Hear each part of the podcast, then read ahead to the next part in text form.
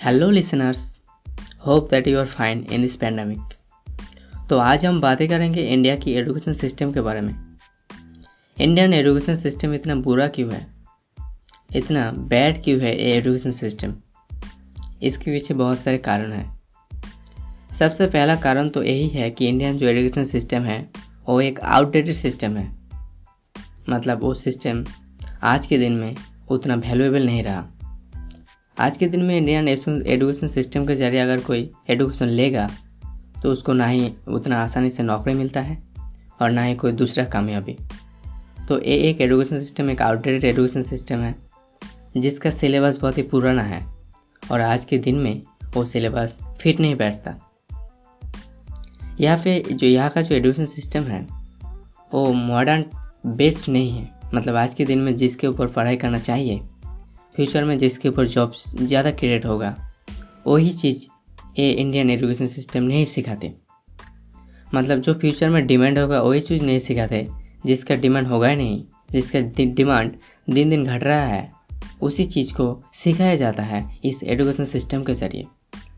मतलब जो चाहिए, वो तो सिखाया नहीं गया, वो सिखाते ही नहीं, और जो नहीं चाहिए, वो सिखाते हैं।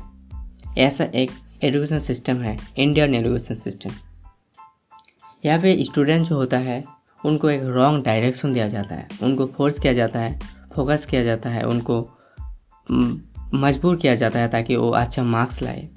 सिर्फ़ उनको मार्क्स के पीछे भागना सिखाते हैं। एक अच्छा खासा मार्क्स लाओ और अच्छा खासा एक सर्टिफिकेट पाओ।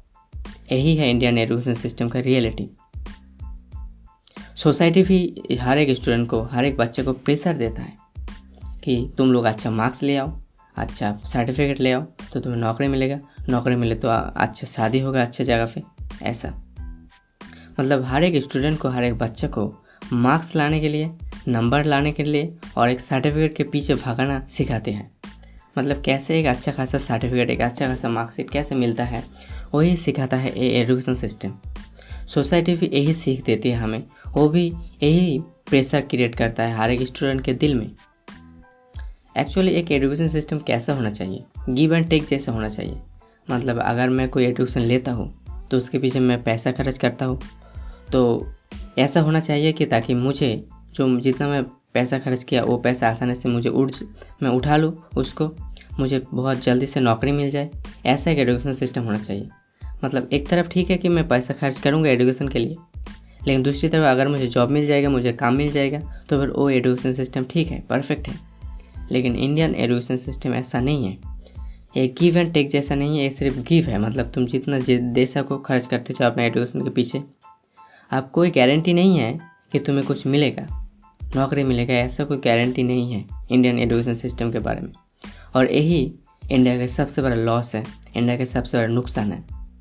क्योंकि यहाँ पे लोग एजुकेशन के ऊपर खर्च तो करते हैं, बहुत ज़्यादा पैसा। लेकिन वो कुछ ना बन पाते हैं। ना वो देश के लिए कुछ कर पाते हैं, बस एक बेकार आदमी बन के रह जाता है, जो देश के लिए एक बोझ है। तो हमें क्या करना चाहिए? अब हम बताएँगे आपको सोल्यूशन सोल्यूशन एक ही है कि स्टूडेंट के मार्क्स के पीछे फोकस मत करो। मतलब मार्क्स लाना है मार्क्स पाना है सर्टिफिकेट पाना है, इसके पीछे स्टूडेंट को फोर्स मत करो। क्या करना चाहिए? स्टूडेंट्स जो है स्टूडेंट को फ्रीडम देना चाहिए कि वो क्या पढ़ना चाहता है, क्या नहीं पढ़ना चाहता है। एक्चुअली वो पढ़ना चाहता है या नहीं पढ़ना चाहता, वो जो काम करना चाहता है, उसको पूरा फ्रीडम उसको पूरा स्वाधीनता देना चाहिए। ताकि हर एक स्टूडेंट के पास एक चॉइस हो, उसका करियर उसका टैलेंट सिलेक्शन करने का। वो जो चाहता है, वही करने उसको दिया जाना चाहिए। गवर्नमेंट भी इसके ऊपर फोर्स करना चाहिए। और जो सोसाइटी है पेरेंट्स है, वो भी बच्चों को मार्क्स के पीछे भागना बंद करना चाहिए। पेरेंट्स सोसाइटी हर एक स्टूडेंट को एक अच्छा स्टूडेंट बनना सिखाना, सिखाएगा। हमें हर एक स्टूडेंट को एक अच्छा स्टूडेंट बनना सिखाना होगा। सीखने के ऊपर फोकस करना होगा। मार्क्स के पीछे नहीं। गवर्नमेंट को भी ऐसा ही करना चाहिए। अगर ऐसा हम करेंगे तो अच्छा खासा एक कंट्री हम बना सकते हैं, जो एक कंट्री को, जो स्टूडेंट्स इस कंट्री को आगे लेके जाएगा, ऐसा स्टूडेंट हम बना सकते हैं। थैंक यू आज के लिए बस इतना ही।